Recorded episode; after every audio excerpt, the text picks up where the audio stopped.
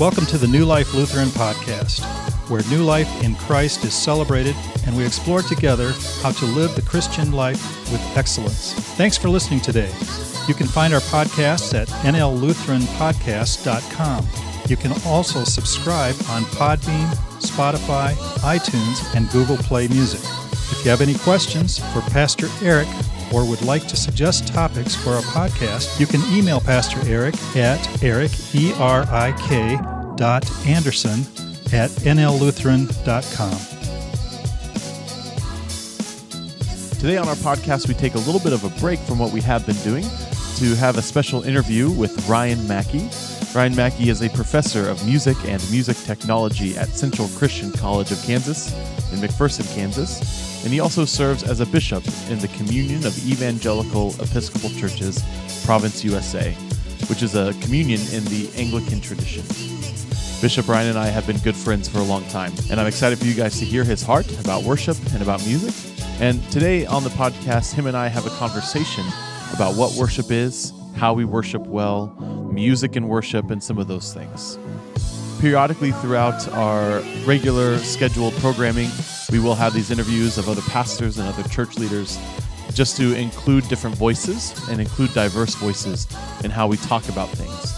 So we're still in our row, we're still talking about the row, and we're talking specifically about music and worship and the personal experience of worship. I'm excited for you guys to hear Bishop Ryan. He's a great man and a good friend. Thanks for listening. Let's get growing. Give us a little bit of background uh, about you, your background in the church, your background in ministry, and also your background in scholarship and some of the work that you've done and are doing when it comes to worship and ministry. Okay, well, first, thanks for uh, inviting me on the podcast. This is a real great honor. Um, so I was raised in uh, the Disciples of Christ denomination, so I I don't know if it's jokingly or lovingly referred to this kind of Reformed light, um, and grew up with order service, um, elders and a pastor and deacons and junior deacons and deaconesses and all all sorts of manner of things like that. Didn't really know what that meant. Uh, we did take communion every Sunday, um, so that was uh, pretty formative. It was a church that my mom's family had gone to for years. I grew up in, me and my sister and all my cousins went and participated in, and a lot of really fond memories um, from there. When I was in high school, uh, around the age of sixteen or so, I was invited by one of my um, one of the guys on my high school basketball team to go to youth group with him, which I had been attending youth group at uh, my mom's family's church, but it was a twenty-minute drive away in a different town, in a different county, and um, out here in Kansas, uh, as you know, like I'm sure it is in Illinois, it uh, sometimes in the wintertime you don't really want your sixteen-year-old driving, um, you know, to a different town in the middle of winter or when the deer are running. So, um, so I went with my friend Jeremiah to his church, and it was a Pentecostal Holiness Church, and I'd never experienced anything like that before. And uh, certainly when it came to the music, um, it, I really hadn't experienced much in the way of like Pentecostal charismatic Uh, worship. I'd seen, um, you know, maybe for special events we'd have like somebody who'd bring in like a guitar or something like that. But most of our church music was, uh, it was choral, it was uh, anthems. Uh, occasionally we did something out of a out of a chorus book, uh, but it wasn't uh, anything like what I experienced at this uh, Pentecostal Holiness Church called Abundant Life. And so I started going there on, on Wednesday nights for youth group. Uh, I learned how to play the bass guitar there. Uh, got exposed to a lot of different styles of music through playing on the, the worship team. I learned how to play jazz, learned how to play Latin music. Um, and eventually, by the time I graduated high school, I was going there full time. So was there for Sunday mornings, Wednesday nights, playing on the worship team. Uh, did that throughout college. Uh, so when I moved from Hutchinson, uh, which is my original hometown, to McPherson, where I'm currently at now, to go to Central Christian College of Kansas, uh, I was still commuting and, and playing in the music team there. And music was a really foundational thing for me. And matter of fact, as I went through college, I ended up with a double major in music and uh, eventually philosophy, religion, uh, kind of exploring that. Uh, during that time, I sensed a call to ministry, but I wasn't sure what that looked like or, or what that meant specifically. So when I was, uh, when my my bishop was looking at potential candidates for ordination, my name came forward. And after some prayer and discernment by the leadership, they contacted me and said, we would like you to uh, to read for holy orders. So I said, okay. So I started out that process, and uh, throughout that process started to get exposed a little bit more to, uh, well, a lot more to church history. And I, I taught history, uh, American history, on a junior high level. I, I spent a year teaching in a in a private school and taught uh, history and Bible and English for a little while, and really developed my love of, of church history out of teaching American history of all things, um, and started to get a little bit more of a sense as I was studying for, for ordination about the the historicity of the church and how certain parts of the church were at enmity with each other and not really. I, I kind of experienced that growing up, but not um, not to where it made like a defining mark on my life. I was more kind of like, hey, everybody needs to, you know, we're all the church, and and uh, and really celebrate that. My my mom was a teacher as well, and, and she started teaching at a Catholic high school, junior high and high school. And so, you know, I'd hear some of my my uh, uh, people I went to school with who would, you know, say things about Catholics, and I was like, you know, mean things about Catholics, and I'm like, I don't know what you're talking about, because the only thing I've ever known of Roman Catholics are they're, you know, they're Christians. So just like Baptists or Mennonites or, you know, whomever else. And so going through this process really opened up my eyes to the the multifacetedness of the church and how the church can exist with all these different facets and flavors, or however you want to couch that, um, and can coexist. And, you know, if you look back through Scripture, it does exist. Uh, it's just maybe a matter of what we've kind of picked and chosen. So, uh, so I was ordained a deacon in uh, April of two thousand six. Um Eight months later, I was ordained as a priest and served as a priest, uh, did everything from uh, some pastoral care, a little bit of pastoral care. Primarily, I worked with those who were discerning ordination within our diocese and helping out with their educational process. Since I had a background in education, uh, the, the bishop, the archbishop, thought it would be a good idea to have me help out there. Uh, I served as his uh, as his canon, as a canon to the to the bishop for our diocese for a few years. Uh, mainly, canon just means you go and do whatever the bishop tells you to help do the work of the of the diocese. I've, I wasn't a a, a parish priest, so uh, as being in academics full time at the time kind of precluded me a little bit from doing that. So that was the assignment that the bishop gave me, and then. Um, The the House of Bishops for my my province uh, within the Communion of Evangelical Episcopal Churches, Province U S A, uh, saw fit to have me be consecrated as a bishop. And so after a couple-year process of prayer and discernment, uh, we went forward with that. And in January of twenty sixteen, I was consecrated as a bishop, and my official role is as auxiliary to the presiding bishop. So I serve uh, a bishop by the name of Quentin Moore, who currently serves uh, a fourfold capacity, which is very unusual. I don't know that you'd find it many other places within the church, but he serves currently as the uh, international presiding bishop for our entire communion, the head of Province U S A, the head of my diocese, and he's also been my senior pastor for the last twenty-five years. So, and I serve him in all those various capacities, kind of whatever is needed for that day or for that specific project.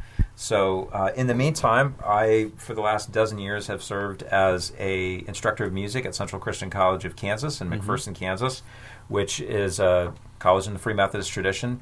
And my two areas of uh, teaching uh, within the music department have been uh, technology and musicology. Uh, so a lot of my research that I've done over the last few years has primarily focused on music in the church and music and technology. And as I'm starting to prep to do some graduate studies here in the foreseeable future, really wrestling with the idea of how has the church, how has, how is, and how will and maybe should the church utilize technology Uh, within their worship services, and how does that reflect in kind of a theology of technology within worship? Mm. So uh, mm. those are some of the things that are that are bouncing around in, in my thoughts uh, right now. Uh, and that's how we we met at Central, right? Because you are currently you're finishing up uh, your your first tenure there. Yeah, I am this year, mm-hmm. and you were uh, music, and also you did some theology too I when I was there. I and did. So you instructed me in both of those areas. Yeah. While I was at Central. Yeah, I I really have a I don't I'm not sure that I'm necessarily the best person to teach them, but I've got a real heart for uh, watching people develop in spiritual disciplines and yeah. experiencing spiritual disciplines with people. I I tell people that I may not be like the best counselor or thing like that, but boy, I sure enjoy being able to walk through certain processes and disciplines with people uh, and just engage that kind of thing. So spiritual formation and kind of, again, clergy education and formation, that's mm-hmm. really uh, what, what kind of gets my, my motor running in terms of that stuff. Yeah, and I think that that's really when we became good friends, and yeah. you you really became a mentor for me was when... It was January, it's either two thousand twelve or two thousand thirteen. Mm-hmm. I can't remember now. Um, it must have been two thousand twelve. Yeah, I think it was twelve. I was fairly new at Central. That was after, that was my first January there. And you taught Introduction to Spiritual Formation. Yep. Um, it was a pretty small class, uh, but that was a really powerful month for me and uh, very, very formative. One of the most important uh, seasons of my life was that January. Hmm. That was a great time. I loved it. Yeah. So why don't you give us uh, a working definition of worship? Now, I I am just springing this on you, so um, that's why I say working definition. uh, so this is not a final definition, right. But what is, so what is right now? What is your working definition of worship? Well, when I twenty years ago, when I was doing my undergrad. Um, The definition that my my professors and my mentors were giving me is uh, they uh, oftentimes they juxtapose praise and worship um, because back mm. back in the mid nineties um, and late nineties there was a lot of uh, focusing on trying to define praise and worship in terms of musical stylistics. Back then it was like, well, if if it's praise, it's like an upbeat song in a major key, and if it's worship. Mm.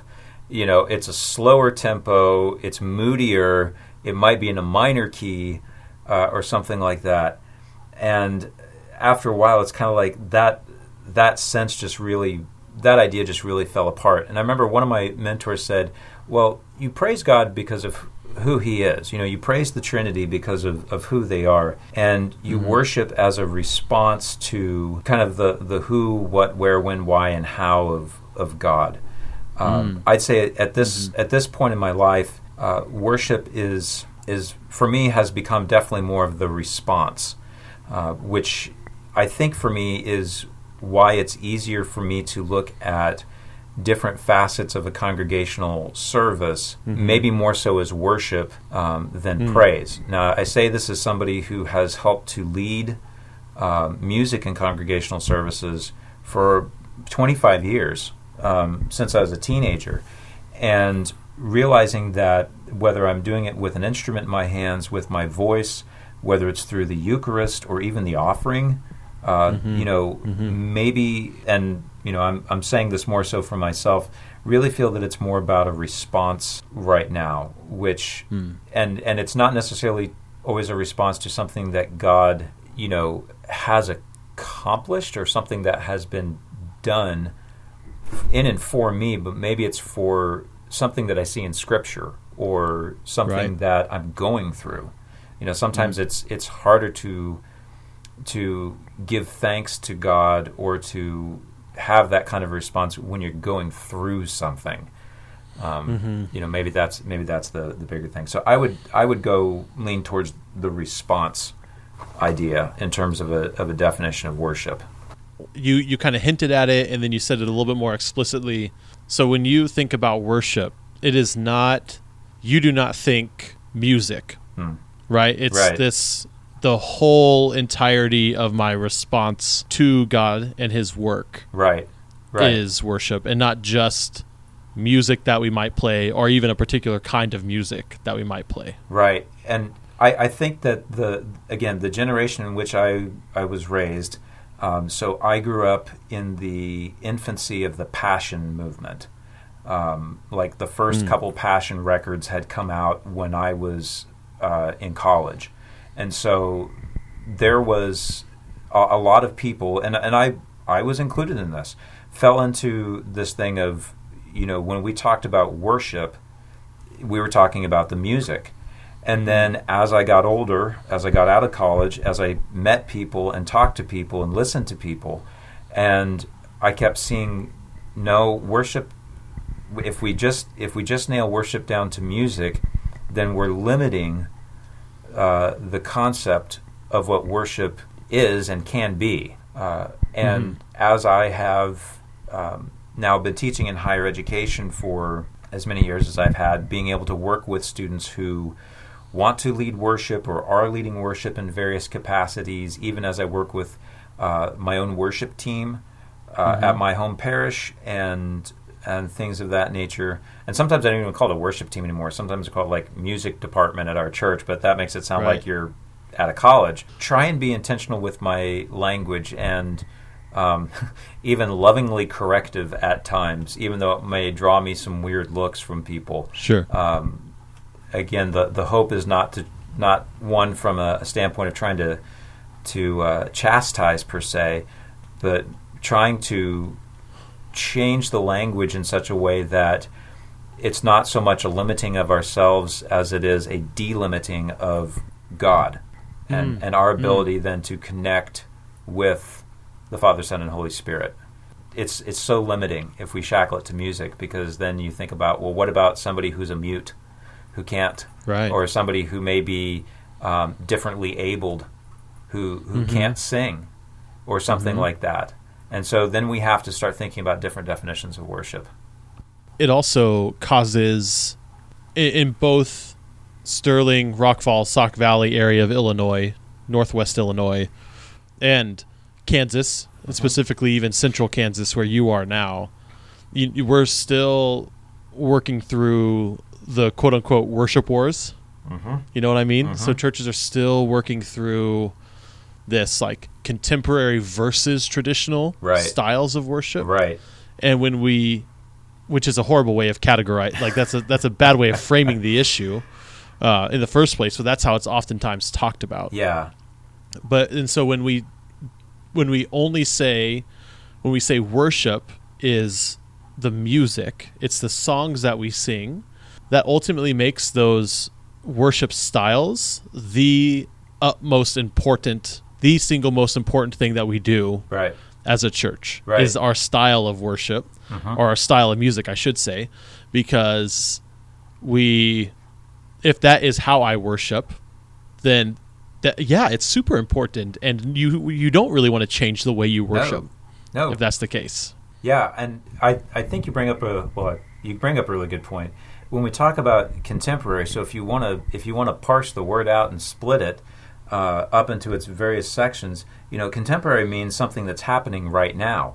Um, mm. I was having a conversation with one of my colleagues here at the college, uh, whom you know, Doctor Brett Jansen, and he yep. he was telling me how when he was in um, college, he went to a church that was more conservative, uh, more, shall we say, traditional, and he asked the pastor, somewhat jokingly, um, because he knew a little bit about the church, he said, so uh, do you have a contemporary service and a traditional service, or is this all? He's like, of course we're contemporary. This is what's happening right now. Nice. Um, you know, and f- from that standpoint, you know, you could say Gregorian chant is contemporary because there are people, right. you know, there are monks and nuns, men and women, uh, who are around the world who are engaging in the use of Gregorian chant as part of yeah. their life of musical worship to God, mm. just like you can turn around and say, well, you know, the latest stuff that's coming out of Bethel or Jesus Culture or Hillsong or Wren Collective yeah. or whomever um, is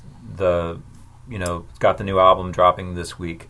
That's, you know, both you technically could consider to be contemporary. Well, if that's the case, then all worship is contemporary because exactly. the cloud of witnesses is is enjoying the marriage supper right now. Precisely. So we're all it's always contemporary. So I mean, you've got you've got uh, Saint Jerome and Bernard of Clairvaux and Larry Norman, you know, Glenn Campbell, all mm-hmm. all singing together, uh, yep. you know, up there, and someday we'll all join them.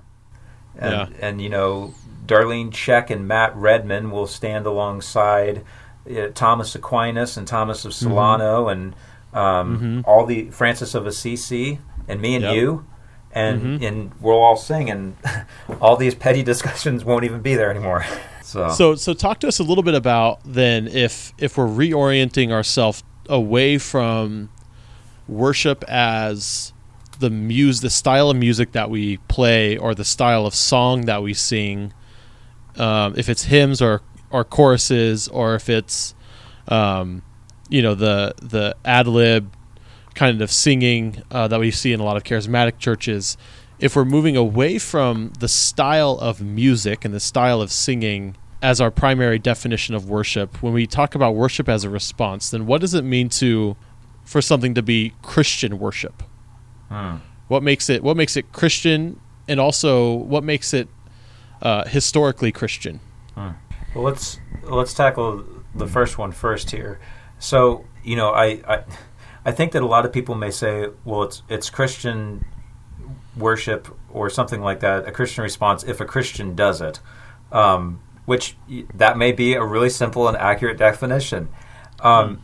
I like to think that if I am doing something as unto the Lord, mm-hmm. um, you know, when when the when Jesus says, you know, I was naked and you clothed me, I was in prison and you came to visit me, I was thirsty and you gave me something to drink, and they're like, yeah. wait a minute, hold the phone. When did we ever see you in any of those circumstances and do that? And Christ yeah. says, well, when you did it to the least of these. Um, mm-hmm. And is it Paul who writes about saying, um, showing hospitality because you may have entertained angels um, unaware? Uh, uh, that's that's Hebrews. Hebrews, so thank you. It's probably not Paul, but right? But I'm at least in the right half of the Bible, so so that's I'm, correct. I'm, I'm pleased with that. Um, so maybe it's it's a combination of where my focus is directed, as well as maybe um, the intent of the heart. Um, I I do think that there's something to having both action and intent lining up. Um, mm. So, you know, it's it's kind of the old adage of your dad tells you to take out the trash and you grumble and complain mm-hmm. and and bellyache about it, and then you take out the trash, and then your dad tells you to take out the trash and you don't take out the trash. So which is better, that you took out the right. trash with complaining, or that you didn't take it out at all without complaining? Right. Um, and so I think that when we when we talk about Christian worship, then I think it goes to what is, you know, not only what is the, the heart of the individual worshiping, but what is the action as well. One of my favorite um, quotes mm-hmm. from Thomas Merton, and I haven't been able to, to find the um, the source of this, but um, I believe it's Merton, said, "A bad book written about God is still a bad book." Mm-hmm. You know, so maybe there's this... Maybe there's this tension between, or this this um, this uh, synergy that needs to happen, this coming together of not only, you know, intent of the heart, but of um, of action that is um, excellent, not perfect, but excellent. Mm. So mm-hmm. you know, giving giving the best that you can. So I I was not I was a basketball player in high school. I was not the best. Um, I know mm-hmm. that I wasn't the best. I had to. I wasn't the fastest. I couldn't jump the highest. Um, I had to hustle a lot, uh, a lot mm-hmm. more than a lot of my teammates. But I knew that if I went out there and left it all on the court you know, I gave my very best effort, and that's all the coach was asking from me, is to do my best. Yeah. And he knew that I couldn't shoot the lights out like uh, one of my friends, and that I wasn't going to, you know, be able to run line drills as fast as everybody else. But if I could go out right. there and do um, my utmost for his highest, as it were, mm-hmm. then that's that was going to be Ryan's best. And mm. and maybe that's maybe that's part of worship, is that we have to Christian worship is that we have to give um, our best. And and I think a lot. I, I mentioned this uh, a moment ago, and I think about it quite a bit because we have a community of these people who are part of our our parish. Is uh, people who are wheelchair bound with various mm. um, various issues, and mm-hmm. it's you know I've been very conscious of language um, when I start yeah. off a service, because I can't say to them, "Stand with us and worship," right. um, because they can't. You know, barring a miracle right. of the Lord, they can't. And so right. to be able to say to you know lift up your heart, or to take up yeah. a posture of worship, or you know, let's join our, our hearts and voices and minds together, you know, something mm-hmm. that is going to uh, enable them, encourage them, empower them to to not only to worship, but to want to worship, and with all mm-hmm. their heart, soul, mind, and strength. Mm. So do you think that there's, so you kind of mentioned doing doing it with excellence, and then you then you started talking about responding as best as we are able to. Mm. Um, with as much obedience as we are able to, with as much love as we are able to. Mm-hmm. Um, when it comes to form and function of worship, are there right and wrong ways to worship mm. God? If if you'd asked me this question twenty years ago, I'd have said no. Um, mm-hmm. Now I might say maybe it's still no, but I have preference. but I have preferences. Yeah. But I have preferences. So.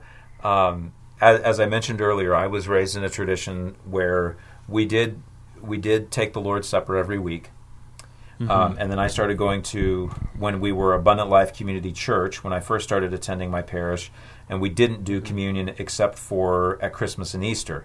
And then mm-hmm. we left the Pentecostal Holiness Church, the same community. We changed our name to the Father's House, which we still are today, and mm-hmm. uh, we started taking communion every Sunday once again.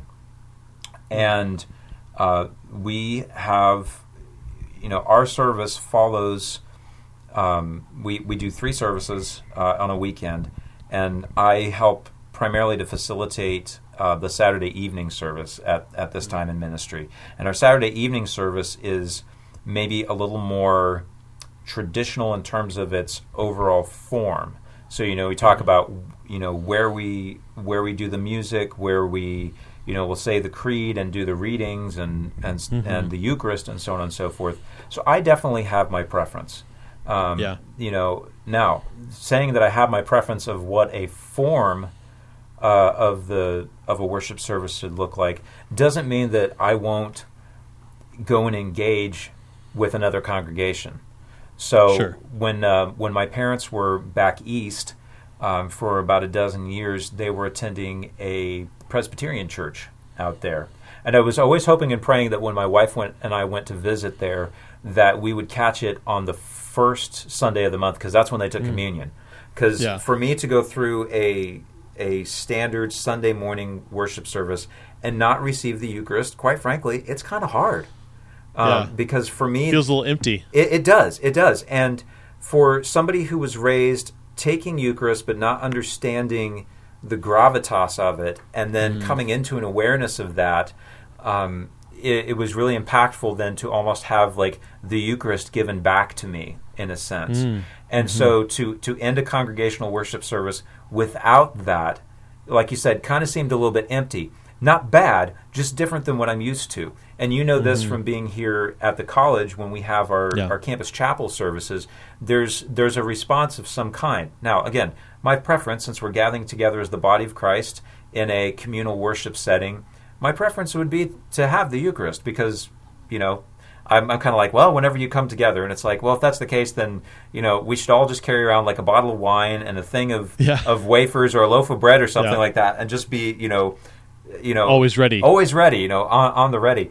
Um, and and yet, so I to to jump back to it again, I would say I don't think that there's, I don't think there's a wrong yeah. form to get you there. Um, I I do think that maybe the way that we as leadership, whether you're talking um, the pastors, the mm-hmm. the ministers of music, even your mm-hmm. hospitality, you know, your greeters, your ushers, I do think that there's there's maybe better ways or more excellent mm-hmm. ways that sure. that we can do things um, that are appropriate for our context of ministry, that are appropriate for uh, again who we are as as individuals, as well as kind of like next scale up, you know, going from like, okay, this is my, you know, who I am as an individual, this is who maybe like my family is, and then like who we are mm-hmm. as the body of Christ or something like that. Or you can say, mm-hmm. this is who I am as, as an individual, and here I am on the music team, or here I am on the hospitality team, or here I am as part right. of the pastoral team, and then here we are as our right. parish. And what does that, you know, what can that look like, feel like, um, and, and how shall we function with that? I realize I'm kind of sidestepping the question a little bit. That's uh, okay. But I, I would come down and say, I don't think there's a wrong way. I think that mm-hmm. there's, I think there's intentions maybe that we need to be aware of. That's a good place to end it there.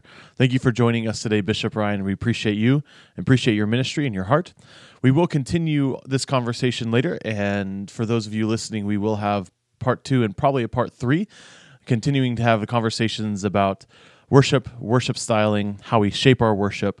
So be on the lookout for that.